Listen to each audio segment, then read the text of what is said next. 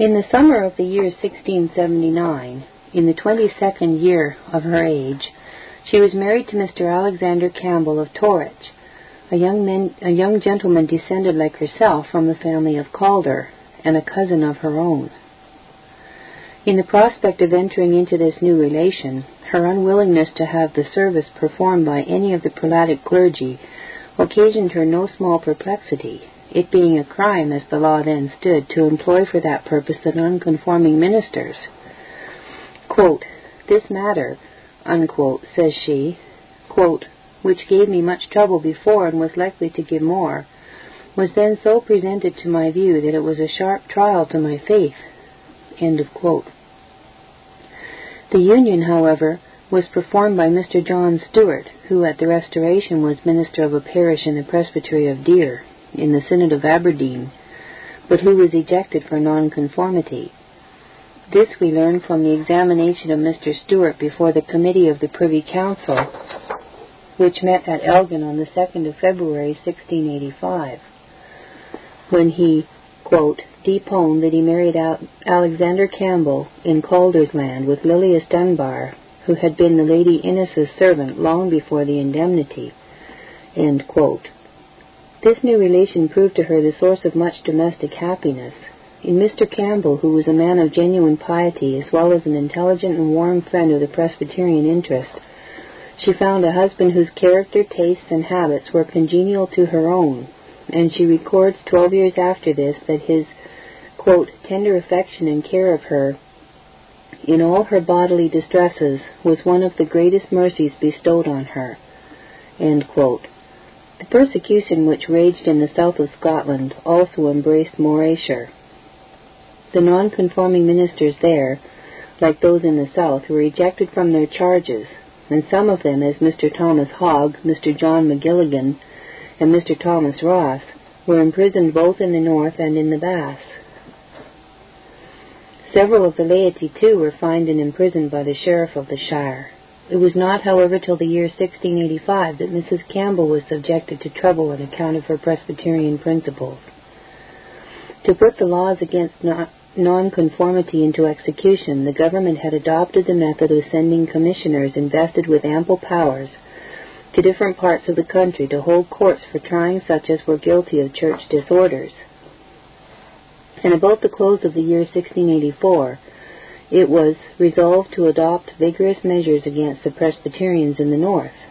On the 30th of December that year, the Privy Council, in obedience to a letter received from His Majesty, appointed and commissioned the Earl of Errol, the Earl of Kintore, and Sir George Munro to proceed to Morayshire, quote, to meet and hold courts, and in these courts to call and convene all parties guilty of conventicles, withdrawing from the public ordinances, disorderly baptisms or marriages, and such like disorders and irregularities, and to take their oath or examine witnesses against them, as they shall see cause, pronounce sentences, and cause the same to put to due execution by imprisonment or other legal diligence, either as to witnesses not comparing or comparing refusing to depone, or as to parties also refusing to depone when the verity of the libel is remitted to their oath conform to the laws of this realm.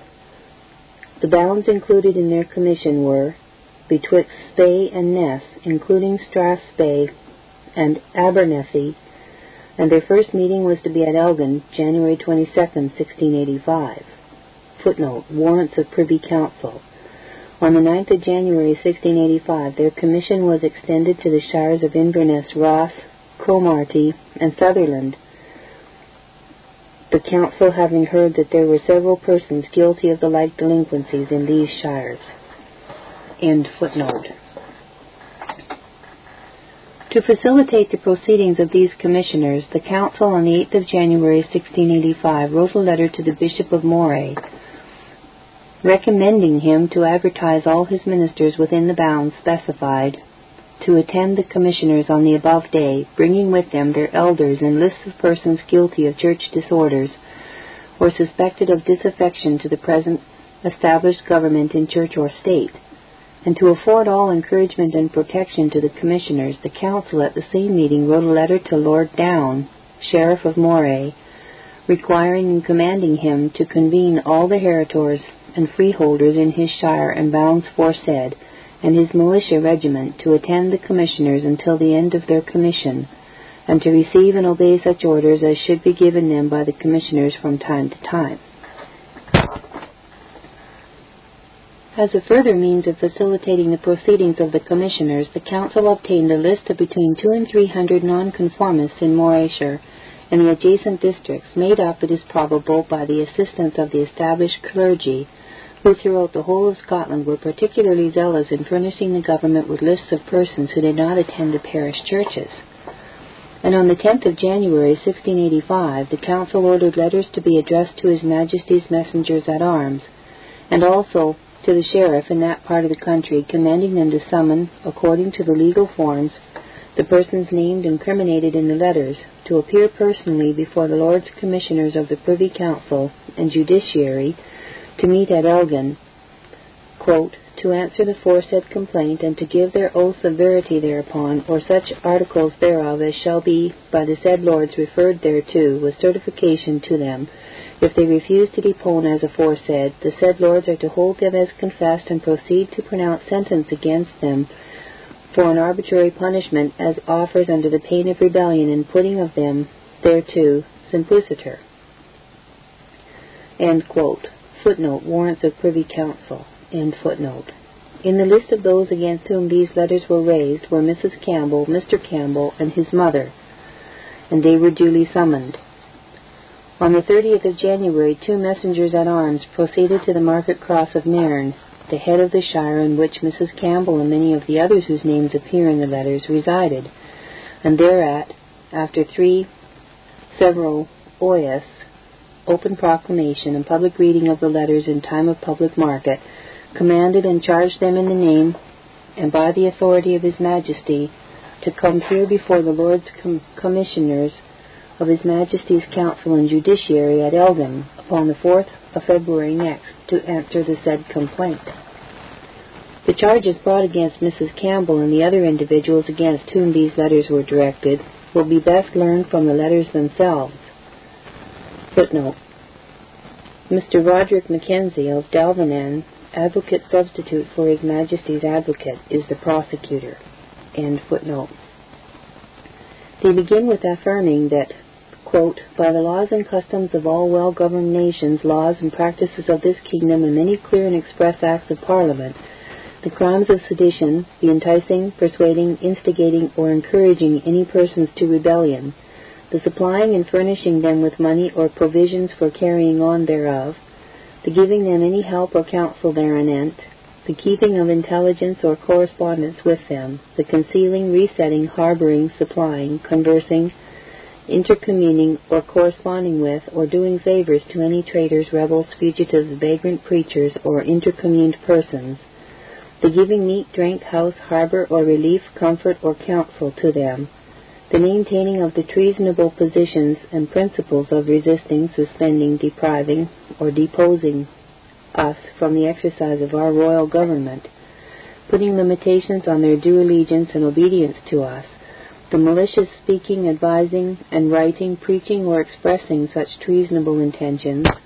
the attempting or endeavoring any manner of way the diversion or suspension of the right of succession to the imperial crown of this realm, or debarring the next lawful successor from the immediate actual and free administration of the government, the plotting and contriving against us and our government, the uttering of any slanderous or seditious speeches against us, our council, or proceedings, the stirring up of our people to sedition, rebellion, or dislike of our government, the leasing making too of or betwixt us and our people, the concealing and not revealing of treason, and the hearing of seditious and treasonable speeches and proposals of con- contributing and collecting money for fourfolded traitors, rebels, or fugitives, and not discovering and giving notice of the same, are in themselves crimes of a very high and dangerous nature, and consequence punishable with the pains of death, forfeiture of life, lands, and goods, and by three several warrants under our royal hand, our advocate is allowed and authorized to pursue the foresaid treasonable crimes,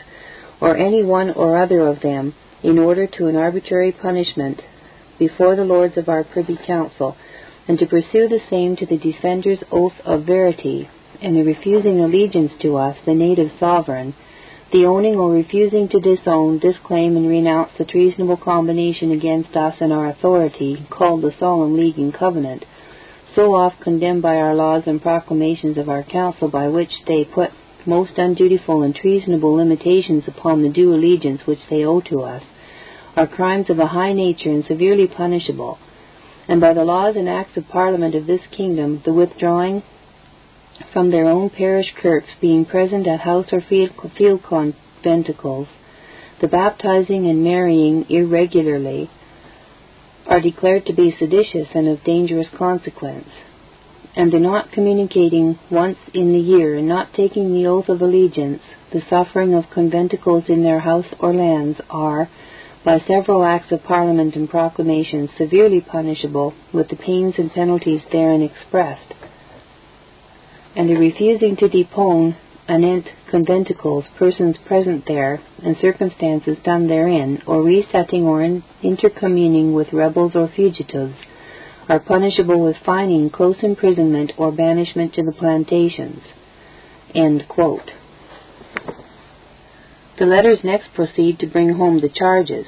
Quote, Nevertheless, it is of verity that Mr. James Park, Mr. John Stewart, Mr. George Meldrum of Crombie, Mr. Alexander Dunbar, Mr. James Urquhart, vagrant preachers, Janet Watson, spouse to John Barber, Elizabeth Weems, Lady Bray, Jean Campbell, goodwife of Torrich, Edwin Campbell, lately in Calder Parish, Jean Thompson, his spouse, Alexander Campbell, lately there, Lilias Dunbar, his spouse, Jean Taylor, sometime servant to the goodwife of Torrich. Footnote. There are between two and three hundred other names. Being persons of seditious and pernicious principles, highly disaffected to us and our government, have most treasonably incited, persuaded, instigated, and encouraged several persons to go to go out to the late rebellion at Bothwell Bridge in June 1679 years. Did supply or promise to supply and furbish them with money, horse, arms, provisions for carrying on thereof, kept intelligence and correspondence with them, gave them help or counsel thereanent, did most treasonably conceal, harbor, supply, converse, intercommune, and correspond with, give meat, drink, house, harbor, relief, comfort, and counsel, and do favors to notor, open and manifest, traitors, rebels, fugitives, fourfaulted and intercommuned persons, seditious and vagrant preachers, or such who were actually in the late rebellion, and had been in, indicted, challenged, or pursued therefore, or holden repute and known to them to have been therein, particularly to Archibald, late Earl of Argyll, James Nimmo, Mr. Robert Martin, sometime clerk to the Justice Court, John Hay of Park, Mr. Alexander Fraser, Mr. Thomas Hogg, Mr. John McGilligan,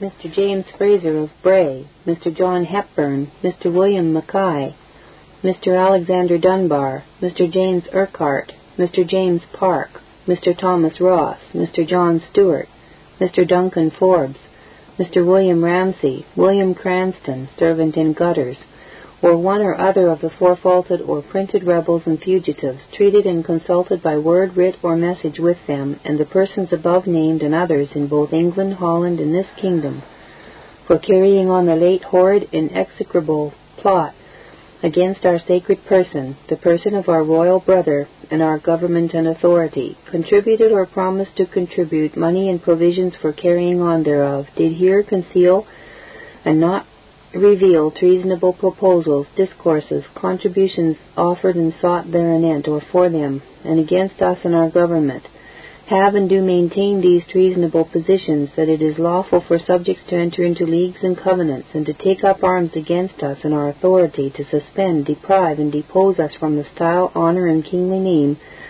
of the imperial crown of this realm, and from the exercise of our royal government, have and do put limitations upon their due obedience and allegiance to us, have maliciously spoken, written, or otherwise expressed these their treasonable intentions, have attempted and endeavored the suspension and the diversion of the right of succession, and debarring our lawful successor, have plotted and contrived against us and our government, have uttered slanderous and seditious speeches against us, our counsel and proceedings, have and do decline the judgment of us and our counsel, have endeavored the innovation of our government, have impugned or sought the diminution thereof, have made and told leasings to, of, and betwixt us and our people, have concealed and not revealed treason, seditious and treasonable speeches and proposals, have withdrawn from and not kept and joined in the public ordinances and ordinary meetings of divine worship in these our parish churches, have been present at house or field conventicles where several seditious preachers did take upon them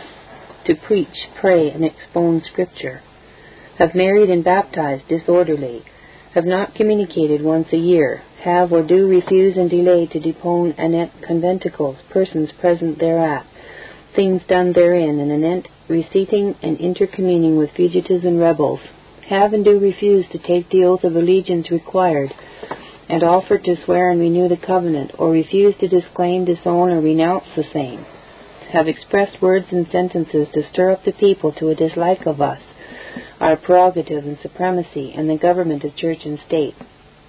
And the said ministers did pray, preach, and the persons above named did hear treasonable and seditious doctrine, and have suffered and heard conventicles in their houses and on their lands, whereby the said and other persons have complained upon, above complained upon, have directly contravened the foresaid laws and acts of Parliament, have committed and are guilty of one or other of the crimes particularly above mentioned, and are art and part thereof or accessory thereto. These are heavy accusations, but the most of them are wholly unfounded. The only points in which Mrs. Campbell, or indeed any of the nonconformists in the North, had violated the laws then existing, were their not attending the parish kirk, their being present at house conventicles, and their hospitably entertaining the nonconforming ministers. But, like the persecutors of the primitive church who covered the Christians with skins of wild beasts and then exposed them to be torn in pieces by the fury of dogs, the persecuting government of the Stuarts was in the practice of charging the Presbyterians with crimes of which they were altogether innocent, with the view of making them odious and of giving the color of justice to the cruelty with which they were treated. Such has been the policy of the persecutor in every age. He has never avowedly persecuted the disciples of Jesus on the simple ground of their being the disciples of Jesus. He has first calumniously accused them of sedition, rebellion, or other flagitious acts which the magistrate is bound to punish, and then under this pretext has proceeded to wreak his vengeance upon them. After charging Mrs. Campbell and her associates with the crimes just now specified, the letter pro- letters proceed as follows quote, which being verified and proven by their own oath or otherwise, they ought to be punished with the pains above mentioned and with such arbitrary punishments as the lords of our privy council shall think fit to discern and determine. And if they shall refuse to depone upon the hail or any part of this libel, they ought to be holden as confessed thereupon, conform to the letters and warrants directly under our royal hand for that effect, and punished therefore with such arbitrary pains as the privy council or their committee or commissioners shall think fit, and the crimes deserve, to the terror of others to commit the like hereafter. On hearing of the intended meeting of the Commissioners of the Privy Council, a considerable number of the persons summoned to appear before them fled, among whom was Mrs. Campbell's husband. Having been intercommuned for hearing and countenancing the persecuted Presbyterian ministers, he deemed it prudent to flee for his safety. He fled first to Strathnaver and afterward to Ireland. Mrs. Campbell remaining at home to wait upon her mother-in-law, Mrs. Jean Campbell, who was dangerously ill, was apprehended and carried prisoner to Elgin.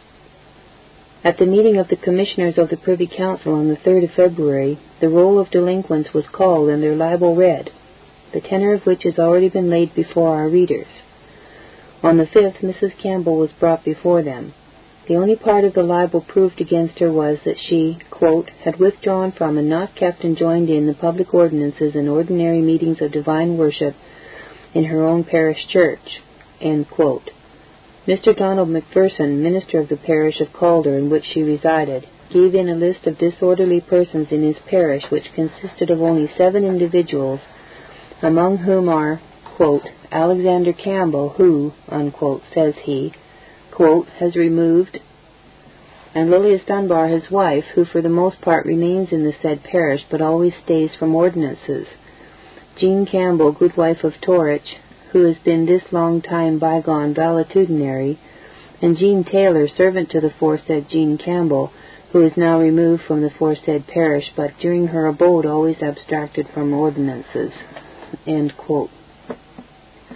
Macpherson, being solemnly sworn, deponed that the above was a correct list of all who were disorderly in his parish, and that all of them, quote, except Jean Campbell, good wife of Torrich, who is at the point of death, unquote, and Lilias Dunbar, who waited upon her, had fled he knew not whither, and on, on hearing that the committee of the Privy Council was to sit at Elgin, the elders of the parish of Calder, being solemnly sworn and interrogated, also, quote, deponed that Jean Campbell, the good wife of Torrich, and Lilias Dunbar, her good daughter, spouse to Alexander Campbell of Torrich, who has fled, did and does withdraw.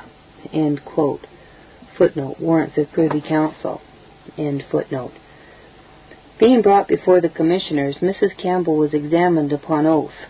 To the question whether she attended her parish church, she answered in the negative. And being further interrogated how long she had withdrawn from it, she replied, For the last six years. To the question whether she had been present at conventicles, she answered in the affirmative. It being then demanded whether she would engage to attend the parish church in future, she replied that she could not come under such an obligation.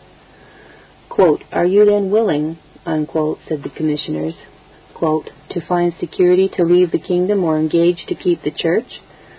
To this she answered by expressing her readiness to leave her native land rather than come under an engagement which appeared to her to be inconsistent with her duty to God, and to find such security as might be required. Her depositions, subscribed by her own hand, which are preserved in the minutes of the proceedings of the commissioners, are as follows. Quote, February 5, 1685. Lilias Dunbar, spouse to Alexander Campbell, sometime at Calder, being solemnly sworn, deponed she has not kept the kirk these six years past, and has been at the conventicles, and is not free to engage to keep the kirk in time coming, and therefore is content to find caution to depart this kingdom betwixt and the first of August next, she being now with child, or otherwise to keep the kirk and not to return to the kingdom unless she live regularly therein. Lilias Dunbar. Under this examination, Mrs. Campbell displayed a dignity of bearing and a superior intelligence which struck the adversaries with conviction and the judges with admiration, one of whom spoke in her favor in the face of the court. Her uncompromising fortitude also stands favorably contrasted with the timidity of most of those brought before the commissioners on that day and on the other days, who, with a few honourable exceptions, solemnly swore that they would keep the kirk in time coming. She was formally banished from the kingdom of Scotland by the following act of the Commissioners of Council. Elgin, 11th February 1685. The Lords having considered the depositions of Lilias Dunbar, spouse to Alexander Campbell, sometime in Calder, with the libel against her, they, in respect she has been irregular and disorderly, and will not engage to keep the kirk, banish her forth of this kingdom, and ordain her to enact herself to go out thereof under the pain of one thousand merks. Footnote. Warrants of Privy Council. Mrs. Campbell's friend, Jean Taylor, who was servant to Lady Muirtown at that time, was similarly treated. On being examined by the commissioners, she declared that she had not kept the parish kirk, refused to engage to keep it in future, confessed that she had been at several conventicles, and had heard Mr. Alexander Dunbar preach at Lethen and Mr. James Urquhart at his own house, but refused to depone upon oath. Accordingly, on the same 11th of February, sentence of banishment from the kingdom was pronounced upon her, and it was also ordained that she should be detained prisoner till she should be transported but on petitioning the commissioners, she was set at liberty upon her finding caution to depart the kingdom betwixt that time and the first of May following, under the pain of five hundred merks. End footnote. Mrs. Campbell immediately found the security required. John Campbell of Lagnaderry, her brother-in-law, who attended her during the proceedings against her at Elgin, readily became surety that she should be depart out of Scotland within the time specified.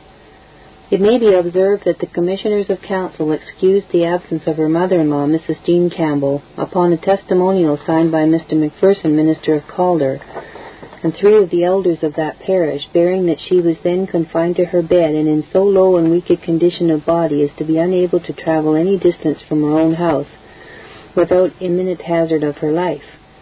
They also excused the absence of Mr. Campbell, who is said in the minute of the court to be now in Ireland, but the ground upon which he was excused is not stated.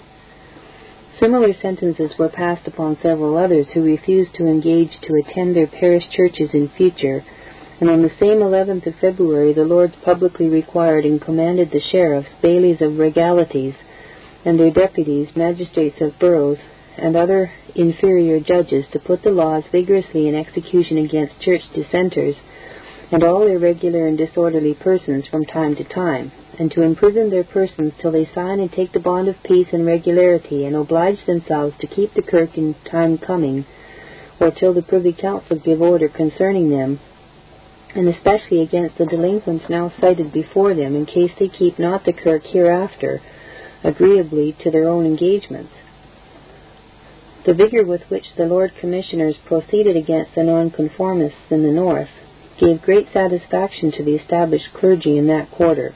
On the same day on which sentence of banishment was pronounced upon Mrs. Campbell and others, the bishop and clergy of the diocese of Moray attended the lords in a body and gave them their hearty thanks for the great pains and diligence they had used for the good and, and encouragement of the church and clergy in this place, and for reducing the people to order and regularity, and begged the lords would allow them to represent their sense and gratitude thereof to the Lords of His Majesty's most honourable Privy Council. Footnote. Warrants of Privy Council. End footnote. It is to be regretted that that part of Mrs. Campbell's diary which relates to the story of her persecution is lost. Footnote. The Reverend John Russell, Stamford, Canada West, in the letter to the author formerly referred to, says Mrs. Campbell's diary, before a transcript of it was taken, fell into the hands of persons not friendly to the cause for which she suffered, who mutilated it by cutting out some leaves. We, however, meet with subsequent occasional allusions to it. She felt it to be a matter of thankfulness to God in afterward looking back upon that period of her life that she had been enabled to witness a good confession at a time when many had yielded through fear, and acknowledged that the afflictions which had befallen the church had by the divine blessing been the means of promoting her spiritual improvement. On this subject she thus writes, quote, May 24, 1691, being the Lord's Day. I cried unto the Lord that if he would lengthen my days, he would make me live more for himself, that he would smell a savour of rest in my dwelling, and that there might be a savour of God where I should be. I mourned when I remembered how little of this had been. Then the Lord gave me ease in making me look back upon what special care he had of me, although some things had been denied me, in giving food and raiment to me and mine in helping me to keep the word of his patience, and in keeping me in the hour of temptation.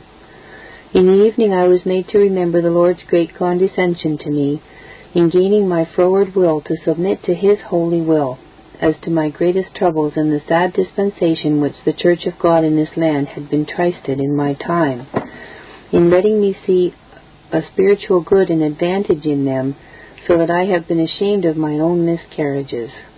I was made to see that there was no God like to him who does all things well, and works out of contraries, giving meat out of the eater and sweet out of the strong. Contrary to their expectations, Mrs. Campbell and her fellow confessors who had received sentence of banishment were relieved from the necess- necessity of leaving Scotland. Charles II, dying during the sitting of the commissioners, and his brother James, Duke of York, succeeding to the throne, the court quickly rose, and though James was a bloody persecutor, exceeding in cruelty his deceased brother, Yet he and his government were so actively employed in imprisoning, banishing, and executing the nonconformists in the south, and in crushing the insurrection of the Earl of Argyll, which took place soon after, that Mrs. Campbell and the Presbyterians in the north were overlooked. Afterward, when James, with the view of paving the way for establishing in Britain the popish religion, of which he was a bigoted adherent, began to court the favor of dissenters and to emit proclamations and indemnifying them for all pains and penalties incurred for nonconformity, this, which afforded relief to many who were suffering in Scotland for conscience sake, furnished another cause of her remaining unmolested. And lastly, the Revolution of 1688, which by the expulsion of James from the throne and the accession of the illustrious William, Prince of Orange, put an end to the persecution and established the liberties of the subjects upon a permanent basis, brought her troubles and the troubles of Scotland in this respect to a termination.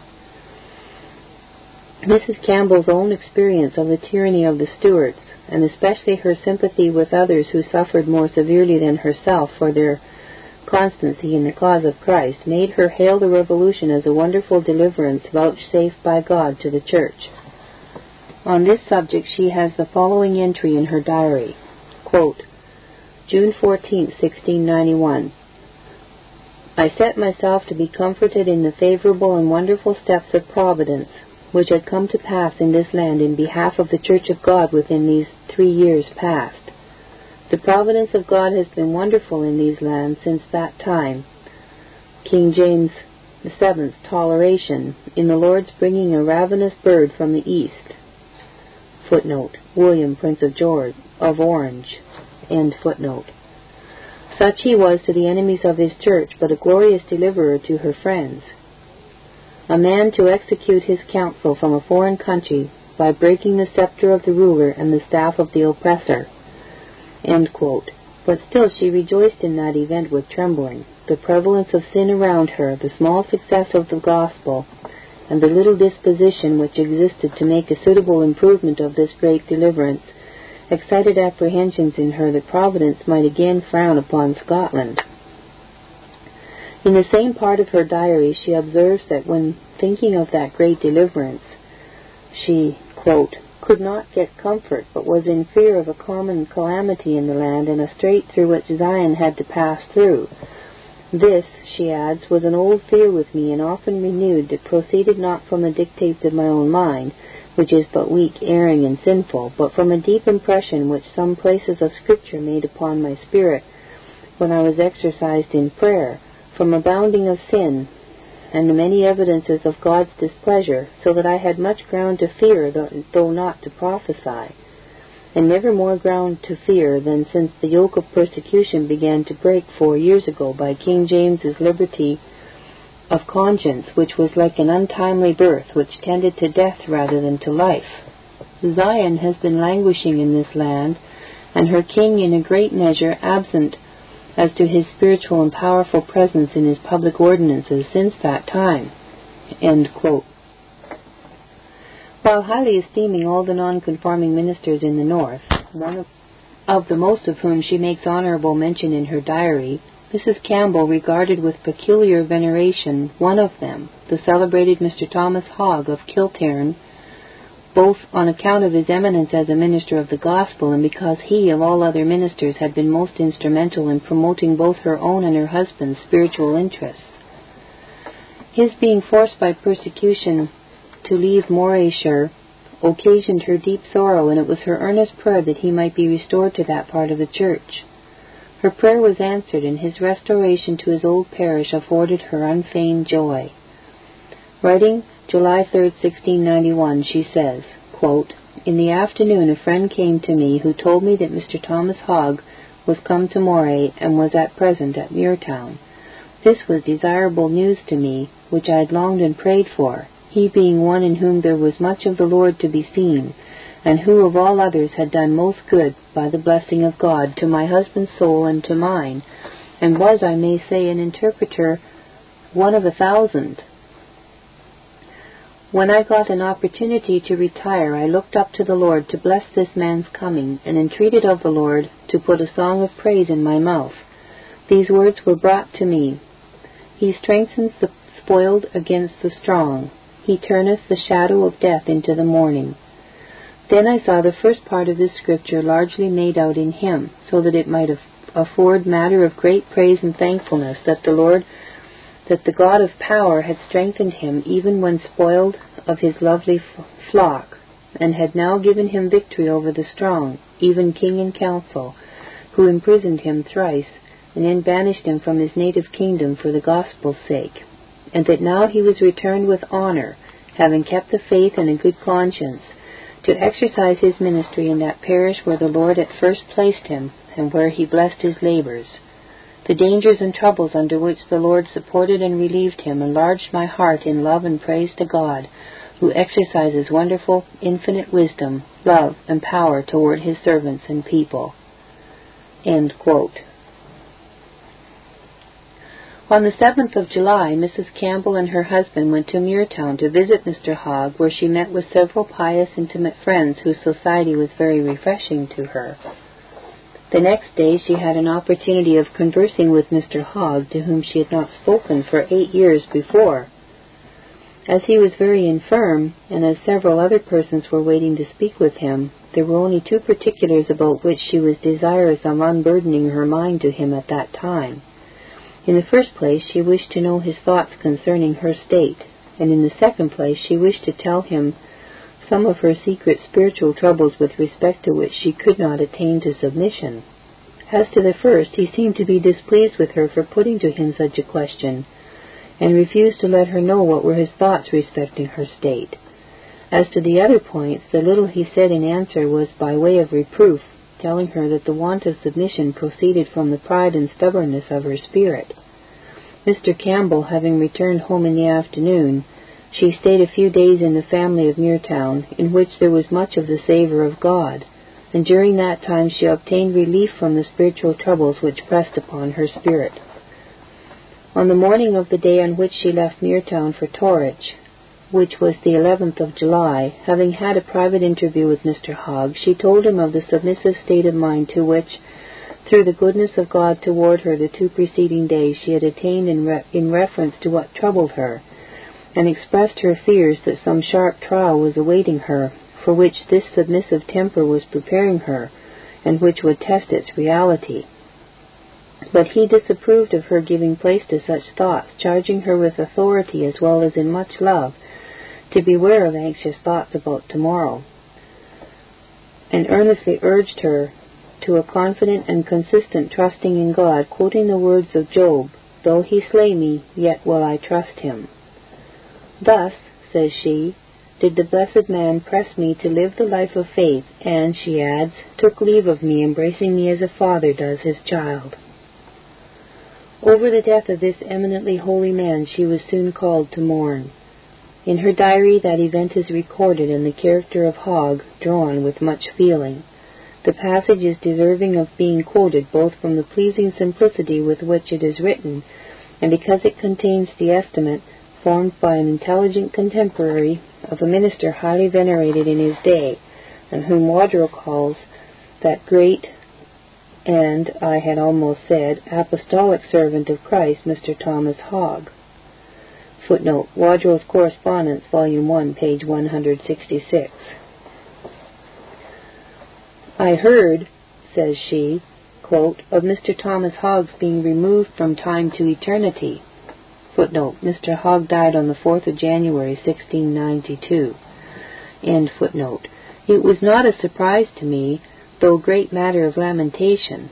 My husband and I had been seeing him in August. We then saw he was near the end of his journey by his spirit being transported with the hopes of glory, and his bodily health and strength failed. He endured much trouble in his body two months before his death, which was dark and afflicting to me. As I was enabled, my prayer was to God for him in the day of his calamity, whose reproof had been a kindness to me, and his smiting an excellent oil that had that did not break my head. The tongue of the learned was given him, indeed, to speak a word in season to the weary. He had the heart of the wise, which taught his mouth and added learning to his lips. He gave reproofs of instruction, which by his master's blessing were the way of life. He walked so with God that his conversation shone to the glory of his heavenly Father. He had a large measure of the Spirit of God by which he knew the deep things of God, and it was given him to know the mysteries of the kingdom of God. He had a divine experimental understanding of the Scriptures, of the work of conversation, and cases of conscience, so that they whose, whose ears heard him blessed him. He was a Caleb indeed, who followed the Lord fully in his ministry in prison, in banishment, in strange lands, and unto death. Even the haters of godliness were forced to own that God was in him of a truth, and that he kept his integrity. It is not my design to praise men, and therefore I will drop this subject, though it be a large field, and shall only further observe that I never knew one that came his length, and I wish I had ground to believe that I shall yet know them. I cannot forget him who was the bridegroom's friend, who, when I was lying in my blood, told me of my hazard, and where there was help for me, and with the authority of his master charged me not to delay, showing me that delays in a matter of so great importance came from the devil. He preached Christ and conversion to me in private conference, which had blessed effects on me when under the greatest trouble I ever felt with respect to the case of my soul in March 1677, he being then a prisoner at Forres, I went to speak to him. I was like one dumb, and could not utter one word of my case to him. Yet he spake to me as if I had told him of it, and said when I parted with him, Fear not, ye seek Jesus. Which word begot some hopes in me, which did not altogether leave me, until I got the manifestation of Christ to my soul, which was within six weeks afterward. Yea, I do not remember any time I saw him, but I got good by him, and in the end, more than in the beginning. I cannot show at large what was the exercise of my spirit upon hearing of his death. When it was told me, I spoke not a word till I went to the Lord in secret and mourned before him. I was four days much troubled, but strove against excessive grief, and I have reason to bless my rock who gave me a composal frame of mind, and made my soul to profit by the death of this blessed man. His removal made the earth desolate in my esteem, and raised my affections from things below to things above, where Christ and the spirits of just men made perfect are. In my mourning I was made to bless the Lord, who had put an end to the sufferings of his faithful servant, and to submit his will submit to his will who had said, He that will be my servant, let him follow me, and where I am, there shall my servant be. I remembered to my comfort how this blessed man, the last day I saw him, kindly embraced me, and rejoicing in spirit said to me, You and I shall be together with the Lord forever.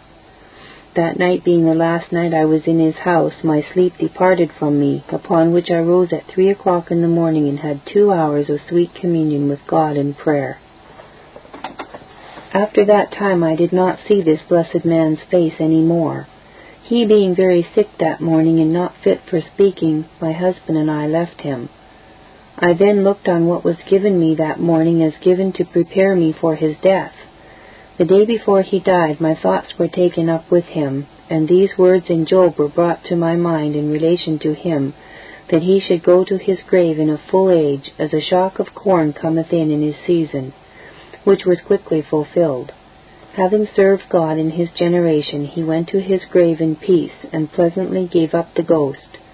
Though he endured much pain in his body before, Yet at the hour of his death he had ease and went out of the world praising and rejoicing. From the whole of Mrs. Campbell's diary, it is evident that she greatly delighted in secret prayer, and to find time for that duty she was in the habit of rising very early, that the exercises of devotion might be no obstruction to her performing such household duties as devolved upon, uh, devolved upon her.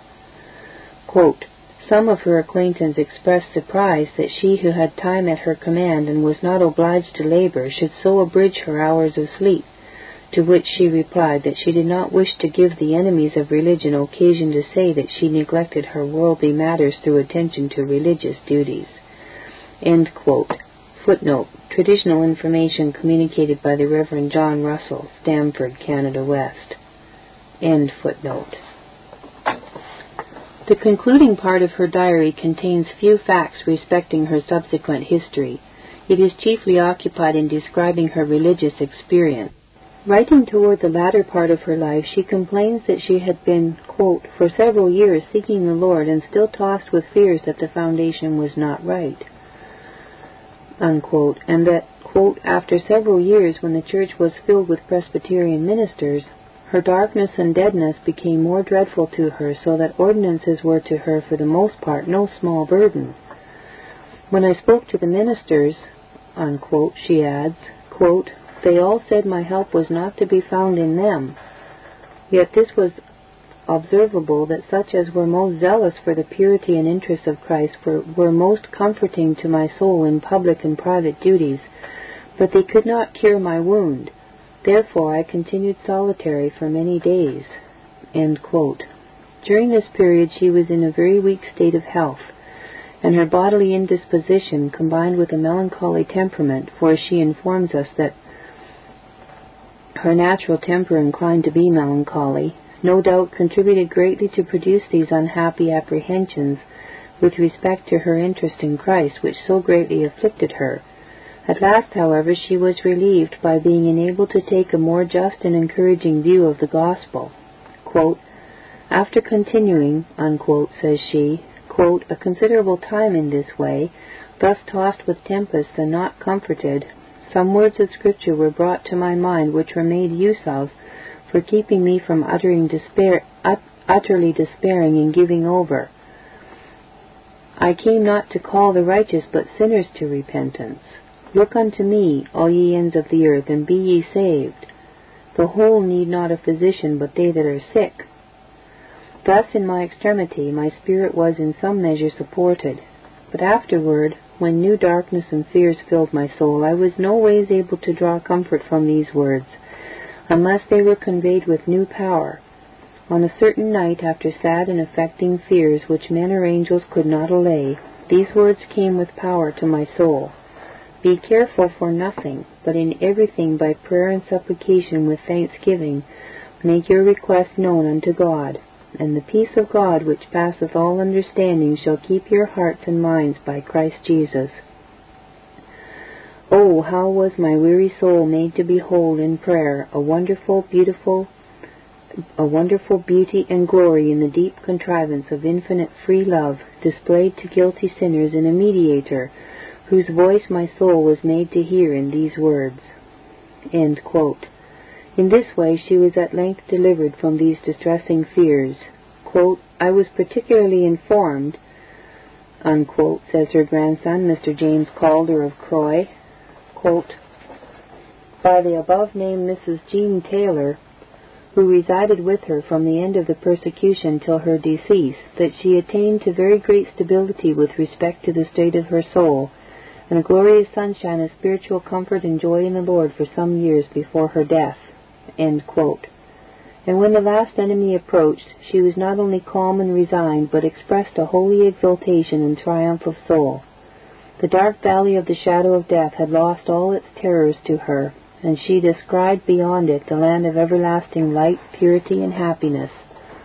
A little before she expired, being in the full possession of her reason and enjoying a celestial tranquillity of mind, quote, she called on her pious attending friends unquote, to use again the words of Mr. Calder, quote, to sing with her once more on earth the praises of her best beloved, in which exercise she joined with particular ardor, insomuch that the sweetness, the melody, and elevation of her voice were distinguished by all who were present. Then, having spoken a sentence or two in the language of a triumphant faith, with eyes lifted up to heaven and arms stretched out, this heaven-born soul quitted its cottage of clay with a smile, and sprang forward to meet her celestial bridegroom, who was now come to receive her into the beatific embracements of his everlasting love. Footnote: The Religious Monitor, Volume 9, page 131. End footnote. Mrs. Campbell had twelve children. In her diary she makes an allusion to her son John, who was born about September 1692. Another of her sons, Hugh, became a minister of the gospel. As to her other children, we are ignorant even of their names, except of one of her daughters, Jean, respecting whose descendants, as has been said before, we have been favored with some interesting facts, communicated by Mr. Russell of Stamford, Canada West, who, after stating that Mrs. Campbell had twelve children, and that he can furnish no information respecting any of her other children or their descendants, save her daughter Jean, named after her intimate and godly companion, Jean Taylor, adds, quote, Jean was married to a Mr. Calder, a minister somewhere in the north. She and her husband died, leaving five young children. One of them, named James, was for many years minister of Croy, Nairnshire. Another of them, named Grizel, was married to Robert Falconer, merchant, Nairn, and a third, named Lilias, and placed under the care of Jean Taylor after the death of her parents, died in her fifth year, old and mature in Christian attainments. The other two, whose names I cannot give, died unmarried, but though they have left no name on earth, they are said to have been such as to leave no doubt that their names are written in heaven. The Reverend James Calder of Croy, Mrs. Campbell's grandson, was so esteemed in his day that he was called the Hervey of the North. He had three sons, ministers of the Church of Scotland. Hugh was his successor in Croy.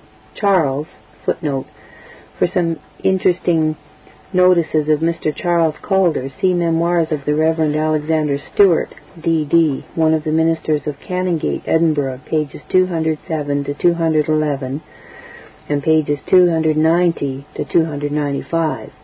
End footnote. Charles was minister in Urquhart, the immediate predecessor of Mr. of Dr. MacDonald, and John was settled in a parish in the south. The Reverend Hugh Calder had a son named Alexander, ordained his colleague and successor before he had completed the age of twenty-one. This youth was a burning and shining light, but died when men were only beginning to rejoice in his light and to magnify the grace of God that was in him. The Reverend Charles Calder had a daughter married to the late Reverend Dr. Stewart, formerly of Dingwall, and afterward of the Canongate Church, Edinburgh. Grizel Calder, granddaughter of Mrs. Campbell, left a son of the same name with his father, Robert Falconer, and a daughter named Mary. Robert was for many years sheriff of the county of Nairn, and died nearly thirty years ago, leaving two sons and two daughters. His sister, Mary Falconer, was married to the Reverend Henry Clark, minister of the Anti-Burghers Seceder congregation of Boghole in the county of Nairn. She died about the same time with her brother, and her only surviving descendant is she who, for twenty-three years, has been companion of my cares and labours in Canada. Imperfect as this account is, you will not fail to observe how God has been graciously pleased to render the descendants of that eminently pious woman and their immediate relatives eminently instrumental in publishing that gospel for which she suffered when it was rare and therefore precious in that part of our native country.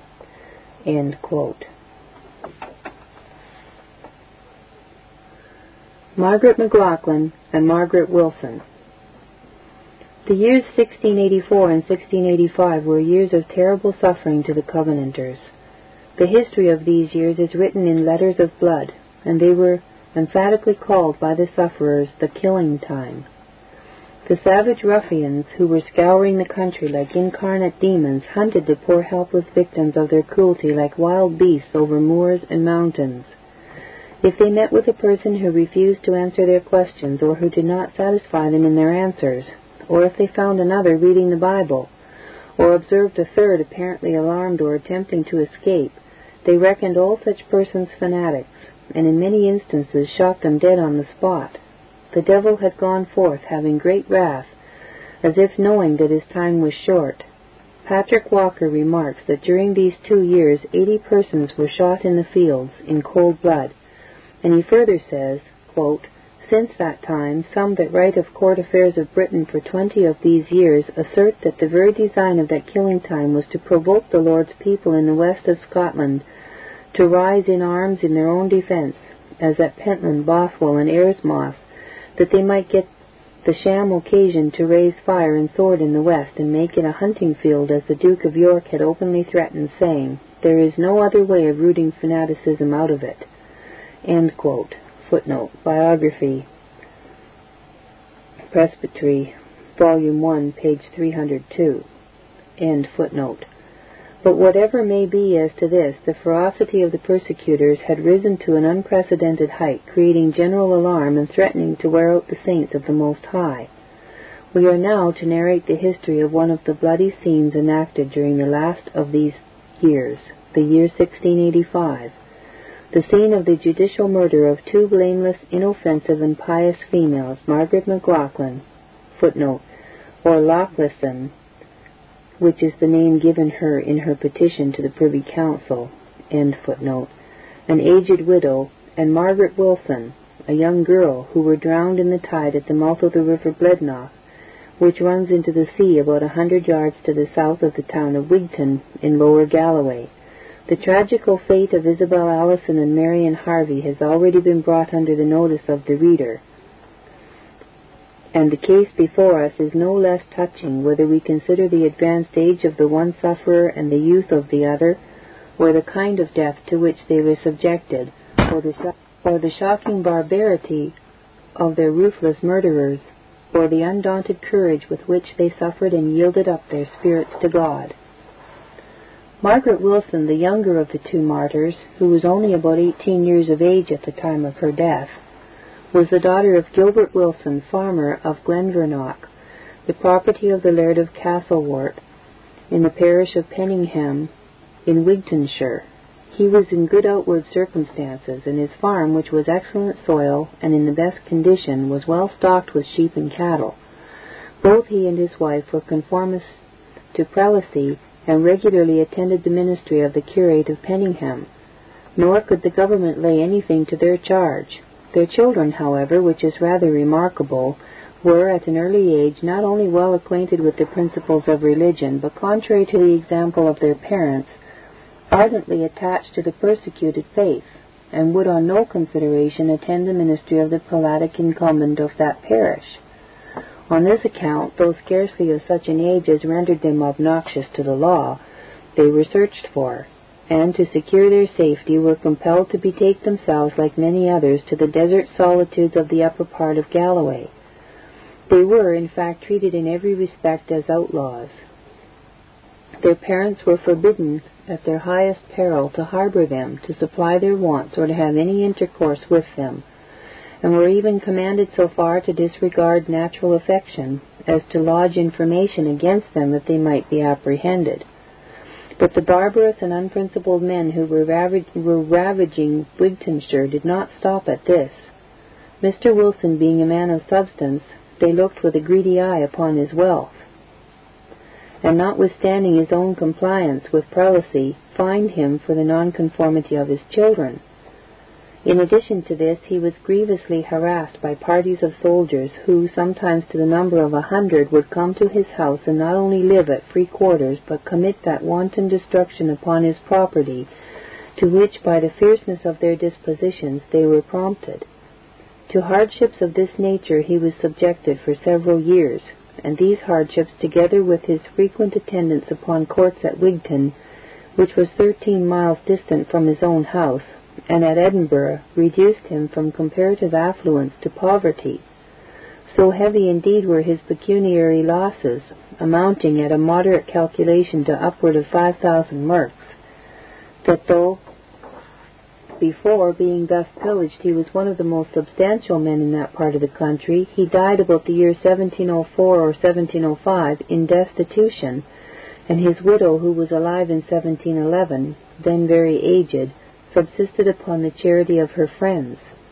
This is one instance among many others which might be adduced in which persons of property against whose loyalty and religion the government had nothing to object were exposed to the spoliation of their goods and were even sometimes reduced to absolute penury for the recusance of those connected with them and over whom they often had no control. Loyal and conforming parents were fined and otherwise punished for the nonconformity of their children, loyal and conforming husbands for the nonconformity of their wives, loyal and conforming masters for the nonconformity of their servants, loyal and conforming proprietors for the nonconformity of their tenants. The troopers, too, who like licensed robbers traversed the country in many cases pillaged with indiscriminate wantonness such as were friendly to the gov- government and conformists to prelacy and such as were not. Margaret Wilson and her sister Agnes, who was then only about thirteen years of age, at length fell into the hands of the persecutors. In the beginning of the year 1685, these two girls, to secure their safety, were obliged to leave for some time their father's house, and in company with their brother, a youth of not more than sixteen years of age, and other persecuted wanderers, to seek shelter in the Mosses mountains and caves of Carrick, Nithsdale, and Galloway. On the death of Charles II, when the persecution was for a brief period relaxed, the two sisters, leaving their hiding places, ventured to come secretly to Wigton to visit some of their fellow sufferers in the same cause, and particularly the aged Margaret McLaughlin, whom they greatly loved and who was well qualified to minister comfort and counsel to them under their troubles. Here both of them were discovered and made prisoners through the treachery of a man named Patrick Stewart, with whom they were personally acquainted and who professed to take a deep and friendly interest in their welfare.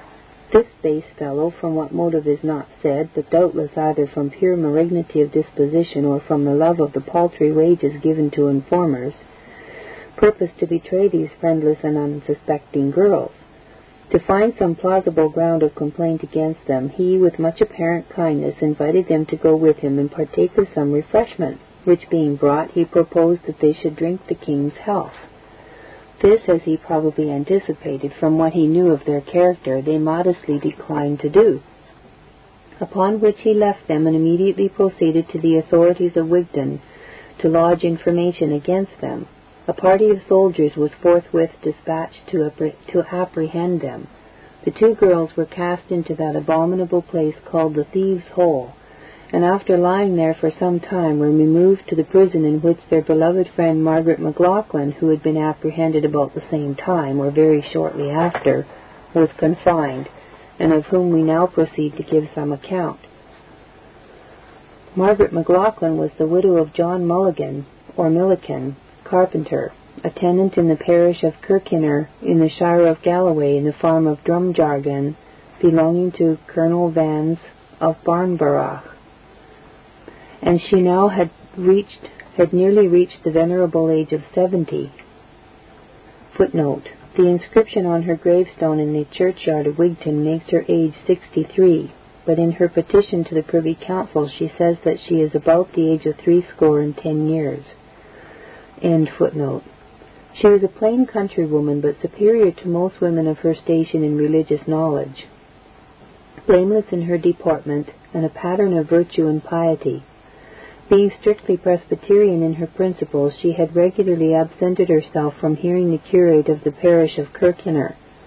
She had also attended the sermons of the proscribed ministers, and had afforded shelter and relief to her persecuted nonconforming relations and acquaintances in their wanderings and distresses.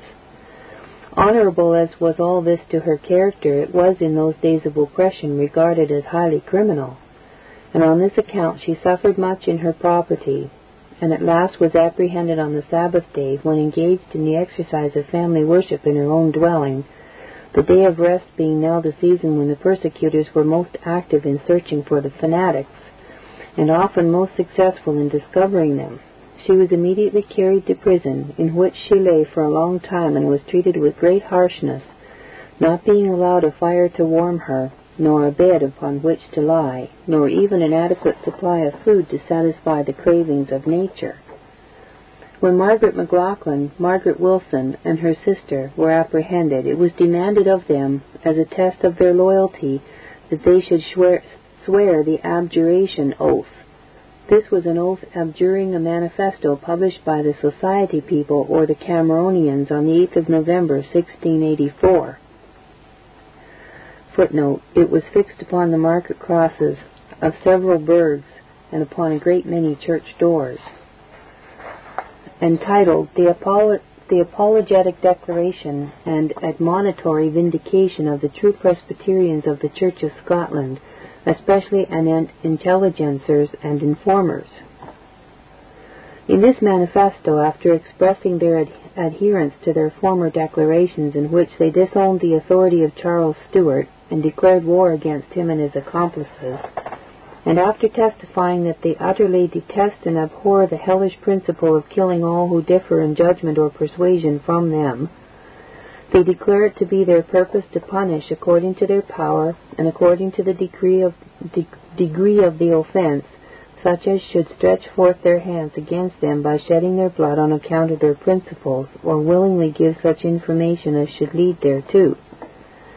This step we do not undertake to vindicate, it being calculated notwithstanding all their qualifications and in spite of all the precautions they might use to open a door to lawless bloodshed and to give encouragement to assassination.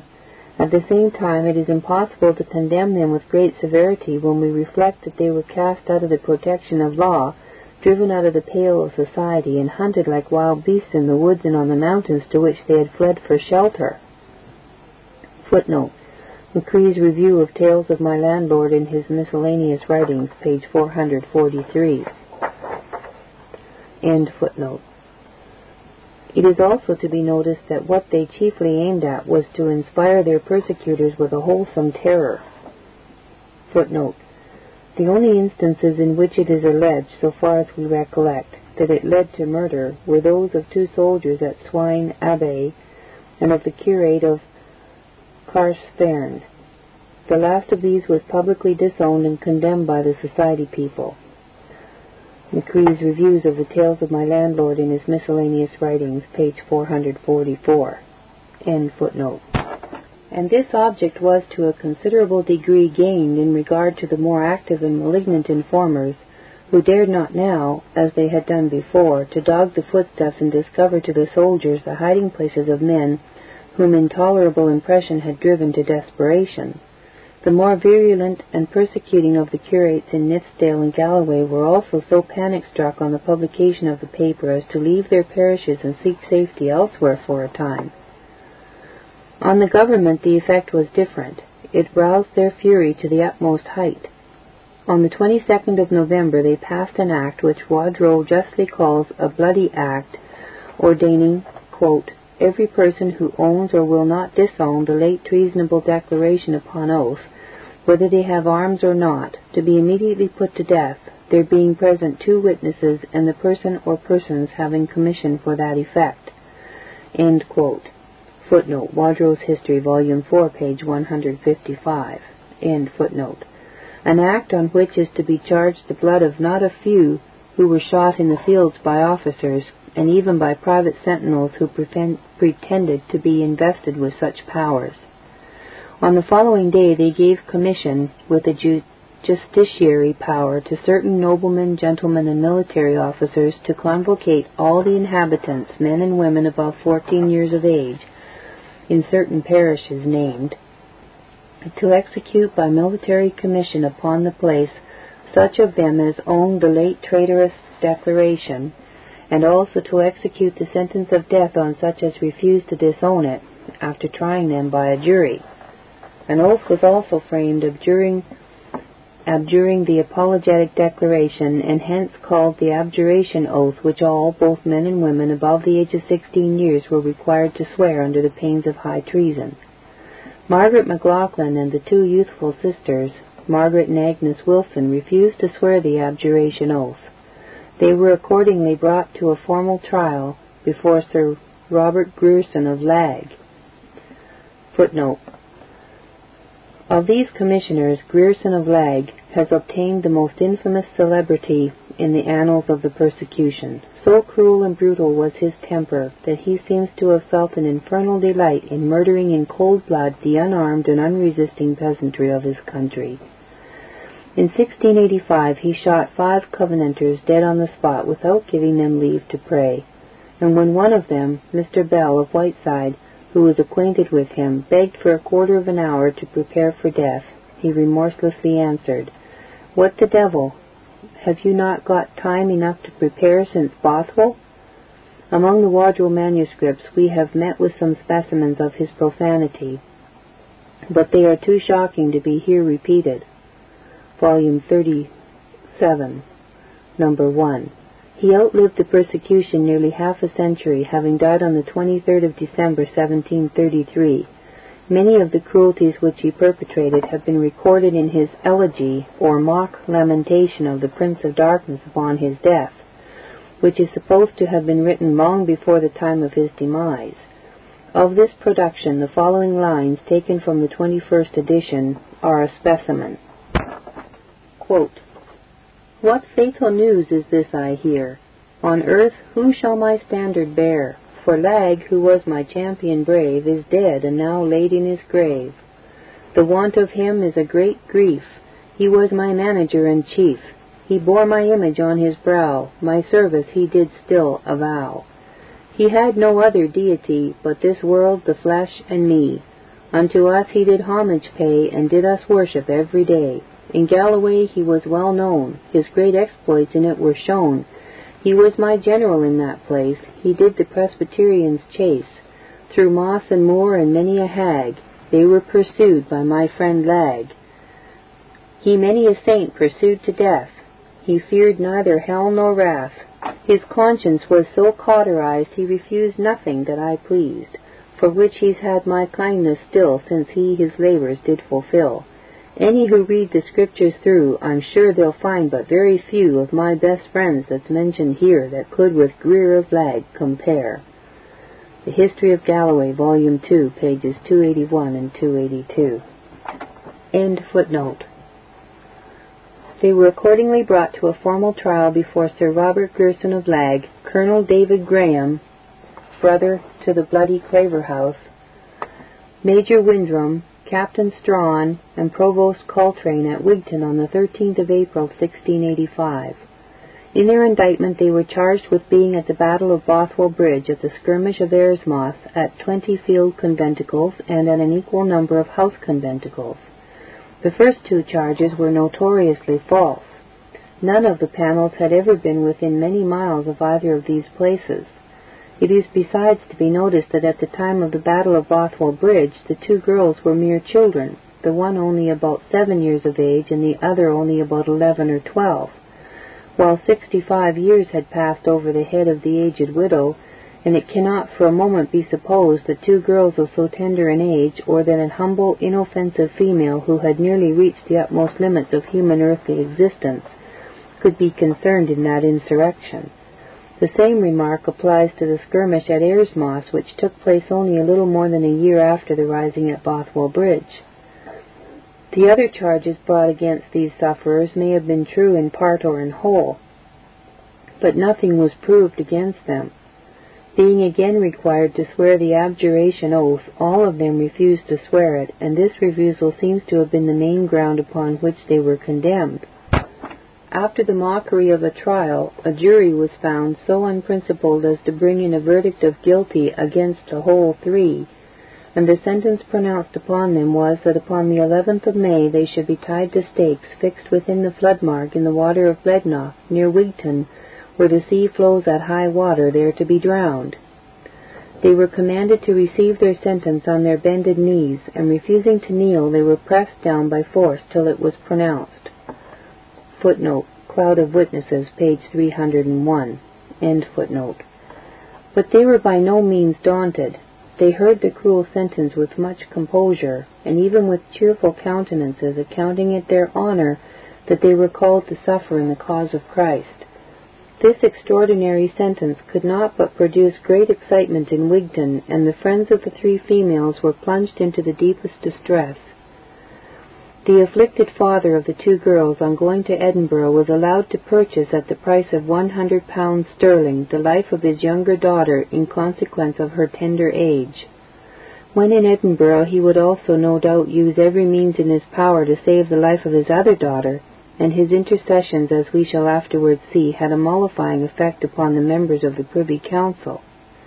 At the same time Margaret Wilson's friends did all they could to prevail with her to swear the abjuration oath and to promise to attend the ministry of the curate of the parish in which she lived, but without effect, for by no solicitations would she surrender her convictions of truth and duty, whatever it might cost her. During her imprisonment she wrote a long letter to her relations, highly honorable to her character. It was full of the deep and affecting sense which she had of God's love to her soul, and expressed an entire resignation to his sovereign disposal. It also contained a vindication of her refusal to save her life by swearing the abjuration oath and by engaging to conform to pre- prelacy, written with a cogency of argument and a solidity of judgment far above her years and education. The aged Margaret McLaughlin, it would appear, exhibited in prison less heroic resolution than her youthful companion. She was induced to send a petition to the Privy Council praying them to recall the sentence of death pronounced upon her, acknowledging the justice of the sentence and expressing her willingness to take the abjuration oath and regularly to attend her parish church.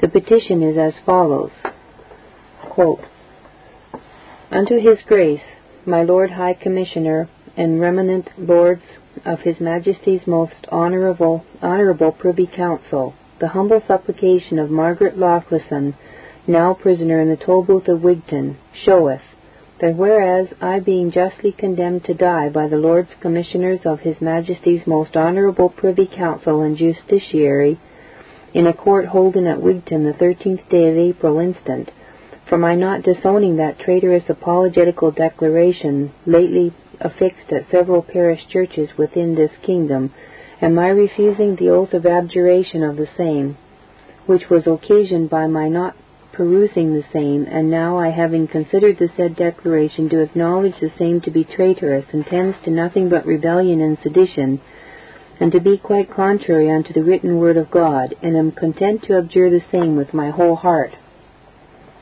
May it therefore please your grace and remanent lords, as said is, to take my case to your serious consideration, being about the age of threescore and ten years, and to take pity and compassion on me, and recall the foresaid sentence so justly pronounced against me, and to grant warrant to any your grace thinks fit to administrate the oath of abjuration to me, and upon my taking of it to order my liberation, and my and your supplicant shall live hereafter a good and faithful subject in time coming, and shall frequent the ordinances and live regularly and give what other obedience your grace and remnant Lord shall prescribe thereanent, and your petitioner shall ever pray. Written by William Moore, W. Dunbar, witness. Will Gordon, witness. Footnote. Warrants of Privy Council. End footnote. Yielding to the prayer of this petition and to the representations of Margaret Wilson's father, the Privy Council granted a reprieve to these two females and recommended them to the Secretaries of State for His Majesty's pardon. The Act of Council is as follows. Quote, Edinburgh, 8, April 30th, 1685. The Lords of His Majesty's Privy Council do hereby reprieve the execution of the sentence of death pronounced by the Justices against Margaret Wilson and Margaret Lauchlison, and discharge the magistrates of Wigton from putting of the said sentence to execution against them until the foresaid day, and recommend the said Margaret Wilson and Margaret Lauchlison to the Lords Secretaries of State to interpose with His Most Sacred Majesty for the royal remission to them. Footnote. Register of Acts Privy Council. But notwithstanding this reprieve, these two women were, on the day appointed, the 11th of May, conducted from the Tolbooth of Wigton to the place of execution amid a numerous crowd of spectators who had assembled to witness so unusual a sight. They were guarded by Major Windrum. Footnote. It is not unworthy of notice, as affording a singular instance of the sovereignty of divine grace, that several of this persecutor's children gave pleasing evidence of early piety. Mr. James Renwick, in a letter to the Honourable Mr. Robert Hamilton, dated July 9, 1684, says, A grand persecutor called Major Windrum had three children who within a little while of each other died, one of them a very young boy, and two daughters come to the years of discretion, who died very sweetly and pleasingly, declaring that the Lord's hand was stretched forth against them because of the hand their father hath in shedding the blood of the saints and obtested him before God that he would quit the course he followed, which things had some, though no lasting, effect upon him. End quote. Renwick's Letters, page 81. End footnote. They were guarded by Major Windrum with a company of soldiers, and on arriving at the place were fastened to stakes fixed in the sand between high and low water mark. Margaret McLoughlin, who is said to have now manifested great fortitude, though when in prison she had offered to make concessions, was tied to the stake placed nearest the advancing tide, that she might perish first, for the obvious purpose of terrifying into submission the younger sufferer, who was bound to a stake nearer the shore. The multitude looked on, thrilled with horror. The flood gradually made its way to the aged matron, rising higher and higher at each successive wave, quote, mounting up from knee, waist, breast, neck, chin, lip, unquote, until it choked and overwhelmed her.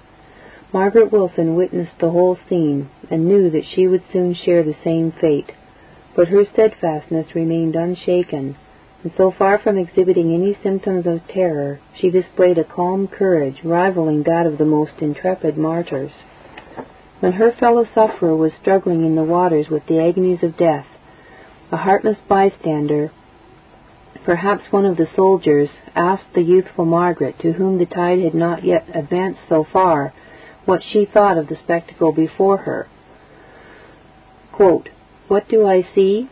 Unquote, she answered, quote, but Christ in one of his members wrestling there. Think you that we are the sufferers? No, it is Christ in us, for he sends none a warfare upon their own charges. End quote. When bound to the stake, Margaret Wilson sang several verses of the 25th Psalm, beginning at the seventh verse. Quote, Let not the errors of my youth nor sins remembered be. In mercy for thy goodness' sake, O Lord, remember me. The Lord is good and gracious, he upright is also. He therefore sinners will instruct in ways that they should go. End quote. She then repeated with a calm and even cheerful voice a portion of the eighth chapter of Paul's Epistle to the Romans, and through steadfast faith in the great and consoling truths exhibited in that sublime chapter, and in the interesting verses of the psalm she had sung, she was enabled to meet death with unshrinking courage, looking forward with humble hope to that exceeding great and eternal weight of glory, which would do more than counterbalance all her sufferings in the cause of Christ. She next engaged in prayer, and while so employed the waters had risen upon her so high as to reach her lips, and she began to struggle with the agonies of death. At this moment, by the command of her murderers, who pretended to be willing to preserve her life, provided she should swear the abjuration oath. Footnote. We say pretended because it may fairly be questioned from what we know of the character of her persecutors whether her life would have been spared even though she had sworn the abjuration oath. The other questions which it was common to put to the Covenanters might also have been put to her as, Will you renounce the covenant? Was the killing of the Archbishop of St. Andrews murder? Was the rising of Bothwell Bridge rebellion? And failing to answer any of these questions in the affirmative, she might after all have been drowned by these bloodthirsty men. End footnote. The cords which bound her to the stake were unloosened, and she was pulled out of the waters. As soon as she recovered and was able to speak, it was asked her, by Major Windram's orders, if she would pray for the king. With the Christian meekness which formed so engaging a feature in her character, she answered, I wish the salvation of all men and the damnation of none. Dear Margaret, exclaimed a friend, deeply moved with pity and anxious to save her life, Say God save the King! Say God save the King! With the greatest composure she replied, God save him if he will, for it is his salvation I desire. Immediately her friends called out to Windrum, Sir, she has said it, she has said it. But with this her murderers were not satisfied. Lag, we are told, bellowed out, Damned bitch, we do not want such prayers. Tender the oath to her. Footnote, Aikman's Annals of the Persecution, page 518. End footnote. And Windrum, coming near her, demanded that she should swear the abjuration oath, else she should be again instantly cast into the sea. She needed not long to deliberate. In an instant her resolve was taken. Preferring to die rather than to do what she believed would be a denial of Christ and his truth, she firmly replied, I will not. I am one of Christ's children. Let me go. And so after her sufferings were thus inhumanly protracted, and after being thus cruelly tantalized with the hope of life, she was, by Windham's orders, thrust into the waters, which speedily closed over her for the last time. These females, it would appear, as has been said before, were executed in disregard of the reprieve granted to them by the Privy Council, who recommended them to the royal clemency.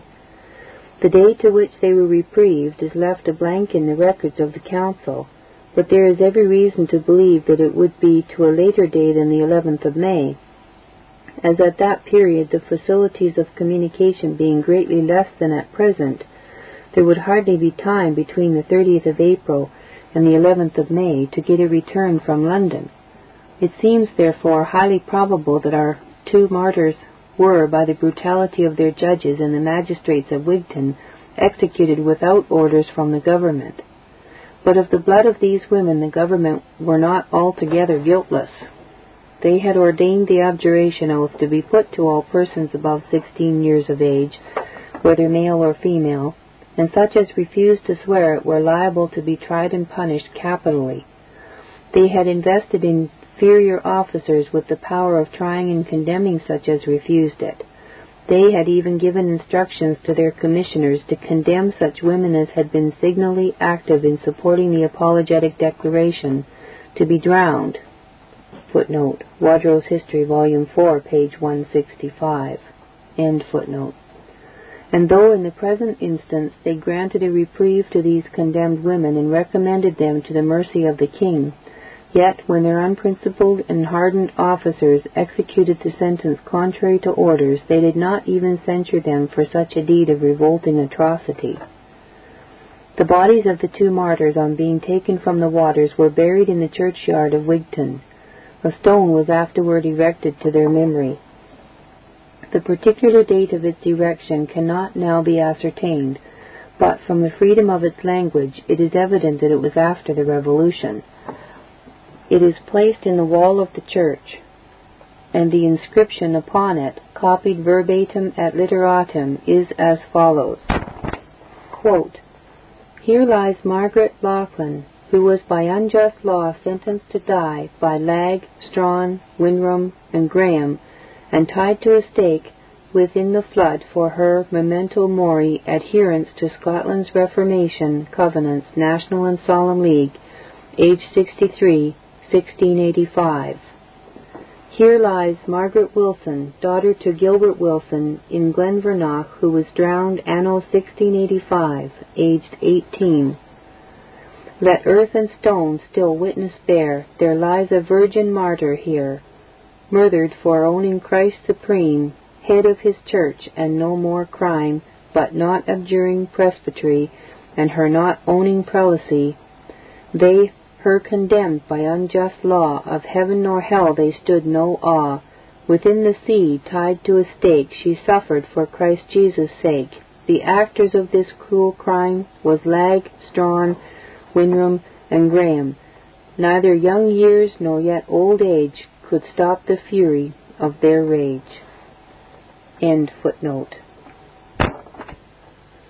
It may here be stated that a monument in honor of these and other martyrs whose ashes repose in the churchyard of Wigton is about to be erected.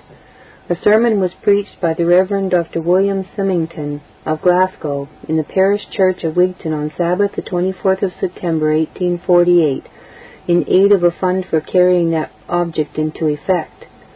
The subject chosen by the preacher was the opening of the fifth seal, Revelation 6, 9-11, and in an address at the close of public worship he thus vindicates the erection of such memorials to the memory of our martyrs.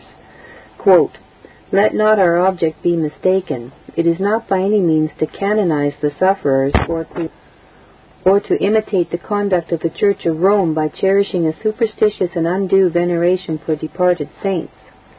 Our object is to draw attention to the principles rather than to the persons of the martyrs. And this we propose to do by commemorating their noble deeds and their sufferings, we affect to tell the simple tale of their martyrdom and to renew those touching memorials which are falling into a state of decay and obliteration by a lapse of time. The principle upon which we act we regard as distinctly recognized in the approved example of the saints, the statements of Holy Writ, and the procedure of God Himself.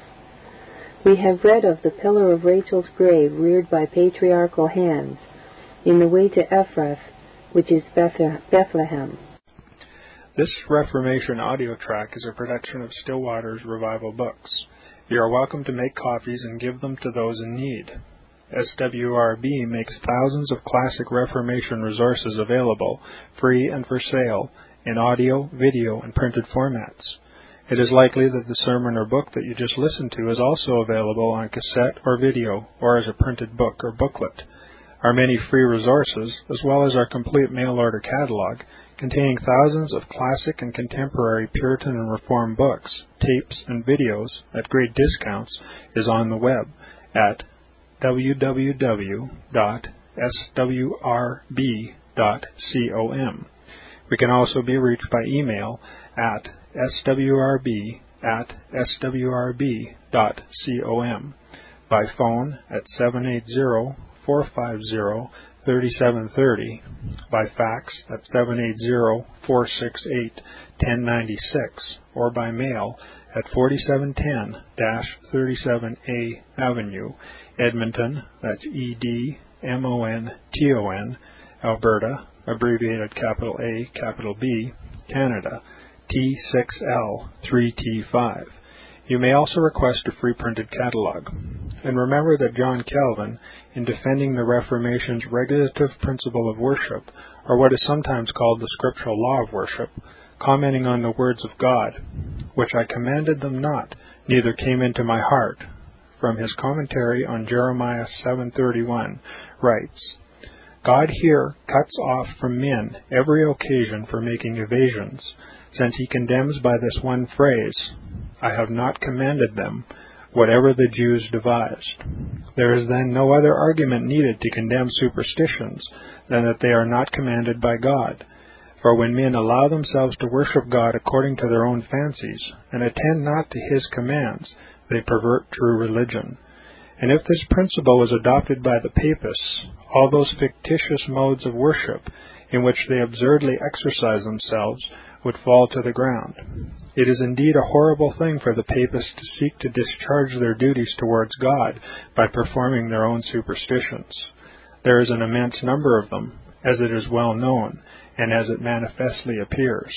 Were they to admit this principle, that we cannot rightly worship God except by obeying His word, they would be delivered from their deep abyss of error. The prophet's words, then, are very important when he says that God had commanded no such thing, and that it never came to his mind, as though he had said that men assume too much wisdom when they devise what he never required, nay, what he never knew.